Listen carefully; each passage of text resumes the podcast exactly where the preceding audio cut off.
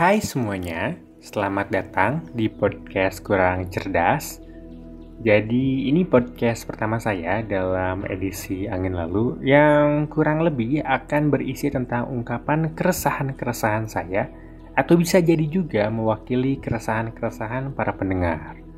Akan banyak hal yang bisa dibahas, tapi untuk yang pertama, karena saya cukup terganggu akan hal ini, mungkin kalian juga terganggu atau sangat terganggu, saya ingin bercerita tentang tekanan yang saya rasakan yang disebabkan oleh wabah COVID-19.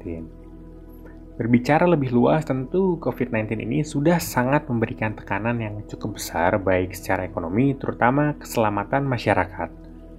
Para tenaga medis yang berjibaku demi kehidupan, perusahaan-perusahaan mau tidak mau memperlakukan work from home, dan para pekerja yang harus kehilangan pekerjaannya akibat proses produksi tempat kerja mereka tidak berjalan sama sekali. Terlebih rekan-rekan di industri event, perhotelan, pariwisata, dan sebagainya yang terguncang terlebih dahulu karena COVID-19 ini harus istirahat lebih lama menunggu suasana kembali membaik. Dengan kondisi tersebut, akhirnya sektor-sektor lain perlu dalam tanda kutip diistirahatkan atau disesuaikan dengan kondisi yang ada Contohnya pendidikan. Akhirnya, kita sebagai bagian terkecil dari masyarakat juga perlu terlibat melalui isolasi mandiri atau awalnya mungkin kita kenal dengan social distancing, lalu jadi cycle distancing, atau ajakan hashtag di rumah aja sebagai bentuk partisipasi kita dalam penanganan wabah ini agar tidak semakin parah. Sebelum himbauan social distancing dan di rumah aja ini dikampanyekan, untuk untuk beberapa anak sekolah dan kuliahan, awalnya mungkin diam di rumah selama beberapa hari ini merupakan hal yang cukup menyenangkan. Bisa tidur seharian, dan kegiatan belajar mengajar terhenti untuk sementara. Tapi untuk beberapa anak kuliahan yang lain, terutama mereka yang sedang mengerjakan sebuah project atau event, tentu social distancing ini menjadi malapetaka. Ada yang harus mengatur ulang jadwal pelaksanaan kegiatan, ada yang harus mengatur ulang kerjasama dengan sponsor-sponsor yang sudah taken kontrak, bahkan ada yang harus mengganti rugi karena kegiatannya terpaksa tidak jadi dilaksanakan. Tidak hanya anak kuliahan, para pekerja dan tenaga pendidik juga harus bekerja keras menyesuaikan dengan keadaan. Seperti bekerja di rumah, mengajar dan memberikan tugas mau tidak mau juga dilakukan secara online. Walaupun susah, Lucunya adalah, ternyata hal-hal yang kita anggap selama ini sebagai lelucon semata, seperti sidang online contohnya, benar-benar bisa dilakukan demi menghadapi keterbatasan ini.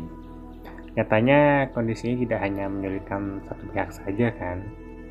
Lalu, aktivitas berkumpul dengan teman-teman terkasih pun harus ditunda terlebih dahulu, bahkan untuk beberapa orang, kondisi ini menjadi malah petaka karena hubungannya tidak berjalan dengan baik.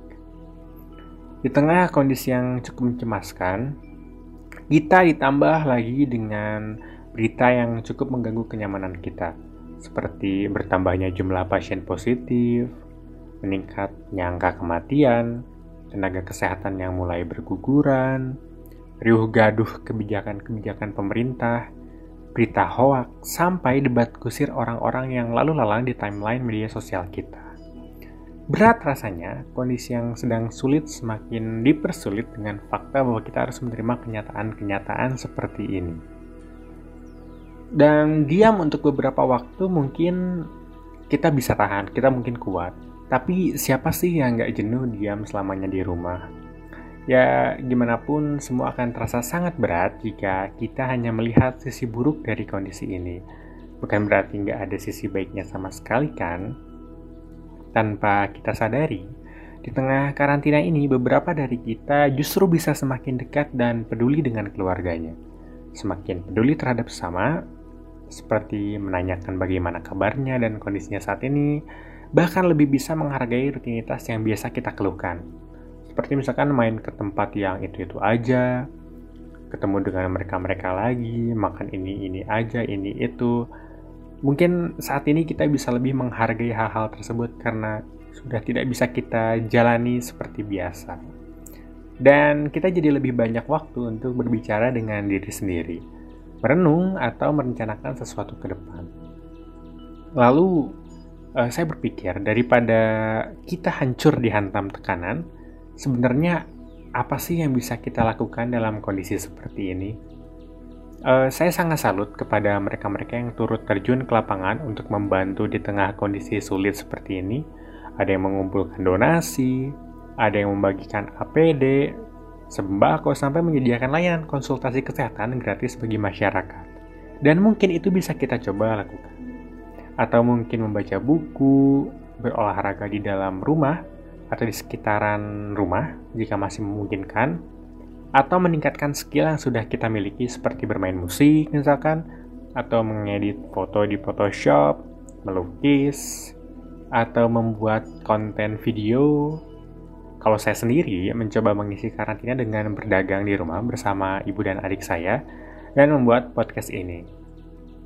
Hmm, saya berpikir bahwa memang uh, tidak dipungkiri bahwa kondisi ini sulit bagi kita semua kita harus uh, memutar otak bekerja dengan sangat keras untuk tetap merasa nyaman di tengah kondisi yang sulit gitu. Tapi tidak dipungkiri itu menjadi hal yang menyedihkan.